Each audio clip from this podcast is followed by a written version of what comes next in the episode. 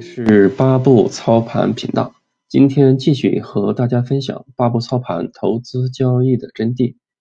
第五章：跨越障碍，走上坦途。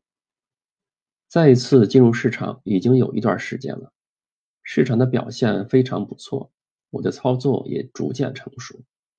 但在这个过程中，我逐渐发觉，我们所应用的技术应该有更进一步的提升空间。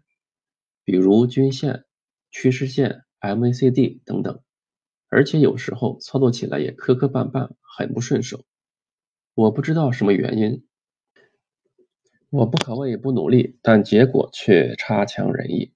于是我再一次联系了这季老师，把我的想法告诉他。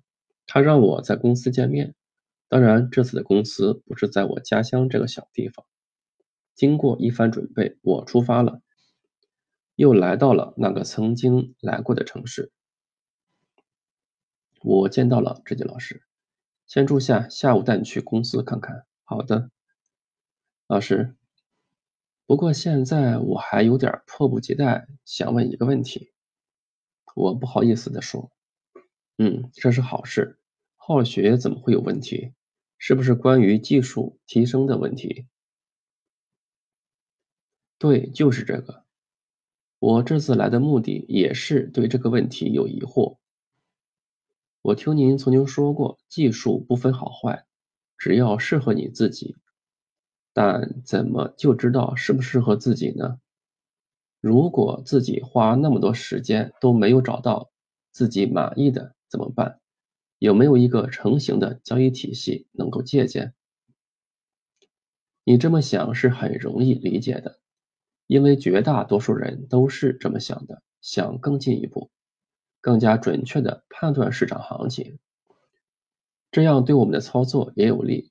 这个问题得从两个方面来讲。一方面，我们找交易系统的目的是什么？如果我们一开始想的就是找一个非常精确的指标，告诉我高点、低点，最好能百分百正确。这样照系统做不就成功了吗？这样的想法肯定是错误的，出发点错误会带给我们非常大的困难，使得我们在之后的交易中寸步难行。如果我们的目的是想要使我们的系统与我们的交易思想更契合，使用起来更得心应手，那么这样的追求是没有问题的。毕竟现在电脑。这么发达，很多想法都是可以实现的。另一方面，我们的交易思想体现在软件上，这是以交易思想为前提的。在这个前提下，我们才会在以后的操盘中有更好的结果。交易思想很重要，是与软件相配套的。比如，我们用一个指标，均线也好，MACD 也好，我们看别人都在用，我们也用。但用之前，我们是不是了解这个指标的原理呢？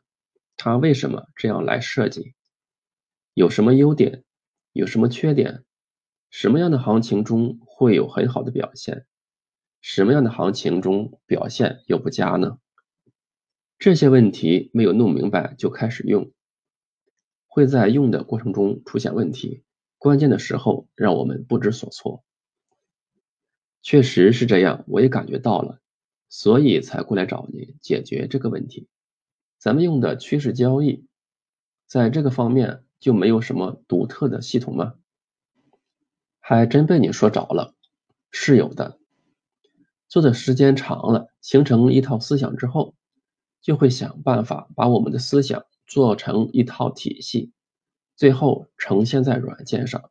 这么多年了，我肯定也有这方面的动作。那真是太好了，咱们的系统叫什么？先别高兴太早，系统是有，不过刚才说过了，它是由相应的交易思想为前提的。就比如我们用的趋势交易思想，那些有做区间高低点思想的人就不适合我们的系统。交易思想可以学呀，对，交易思想是可以学。也只有学，我们人生来不可能都会具备一些思想，就是通过一步步学来的。而且每个人在学习过程中学到的东西与其他人也是不一样的。一千个人有一千个经历，也会有一千个不同的想法，而每个人的想法也都是真实存在的。在不同的领域也有不同的表现，不能说在这个领域中做得很出色，在其他的领域也会做得很好。同理，在投资领域中。也需要自己拥有与之匹配的思想，而我们的思想就是趋势交易。直接老师继续说，而我所做的交易系统也是与这个交易思想一致的，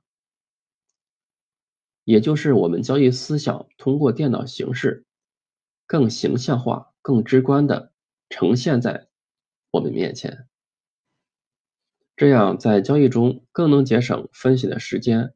更能减少一些没必要的干扰，也能减少我们决策的时间。可不要小看这个，减少分析与决策的时间和精力是非常重要的。你也知道，人的精力是有限的，在做出一些决策并执行的时候，也是需要能量的。尤其是遇到重大决策的时候更是如此。如果我们花费太多的精力和时间放在分析上面，那么等待行情发生变化，需要我们有精力处理我们的单子时，我们的精力就有可能出现不足，就会产生严重的后果。你还记得曾经跟你说过的手表理论吗？当然记得，那是说。考虑的因素越多，遇到决策时就越拿不定主意。对，这就是干扰因素的结果。而我们的软件就是要避免这样的情况发生，越简单明了，越直观，产生的效果就越好，就越有利于后期我们做决策时果断行动。对，我也有点这方面的体会。有时候分析行情需要花太多的时间与精力，而且有时候分析的还不到位，就容易产生信心不足的情况，对后面的操作产生很大的影响。是的，如果信心不足，你还能拿得住手中的股票吗？如果信心不足，只需要极小的震荡，你就要卖出手中的股票了。而这方面其实与交易心理方面有关。听您这么说，我都有点迫不及待了。那好，收拾一下，咱们去公司。我随知己老师一同来到了公司。在公司大厅里，我看到一排排电脑，看着行情走势，很多人都在看行情。不过这也不奇怪，毕竟都是和交易相关的公司，不是？不过我看他们的电脑界面好像都差不多。我提出了我的看法。他们用的软件就是我刚才给你提到的交易系统。别急，一会儿详细给你看一下。来到办公室，知己老师打开电脑，桌面上出现了和外界人员一样的软件界面。这就是我们现在用的软件。我们既然做趋势交易，那么我给这个软件取了个名字，叫趋势网交易系统。我们平时都直接叫趋势王。我先跟你说说我们的相关理念。我们既然是做趋势交易的，就会明白什么是趋势。如果做多，什么情况下才是做多的最好时机？如果做空，什么情况下才是做空的最好时机？当然，做股票大多数情况下买入做多，当然是上涨的时候买入。这个时候是最强劲的，我说道。对，没错，强势。我们要做的就是买强势的股票，但是股票不可能总是向上涨不回调，总会遇到相对来说弱的地方。那我们怎么办？那就要通过手段找到强中最强的阶段，尽量避免弱势的股票。这有点难呀，这哪里那么容易能找到强势股呢？我问道。这当然不容易，但什么都有一个概率问题，我们也不可能找到所有强势的股票，也不可能每次判断这个股票走势强，买入了它就必须要涨，这不可能，什么东西都不可能百分之百。我们要做的就是在多数情况之下胜利。如果系统指示这个股票要走强，但是没有走强，在这种情况下，我们做的就是按八步操盘中的步骤处理好这个单子，该止损止损。你对万科很熟悉，那么我们就拿万科作为例子，用趋势王来看一下。直接老师用软件打开了万科 A，这里是和你说过的大概你买入的时间。嗯，对，我记得很清楚，是零六年六月份，六月十九日。你看，其实，在你做这个股票之前，这个股票已经有所表现了，在零六年初的时候开始向上突破牛熊线。回调后再走出一段向上的行情，之后再回调，被你发现了，然后你执行了买入。牛熊线，对，对，我们的软件是这样来定义强势的。你看最下边那个白色的线就叫牛熊线，只有股票放量向上突破了牛熊线。我们才能称之为强势股，在牛熊线之下的股票再怎么涨，我们都称之为反弹。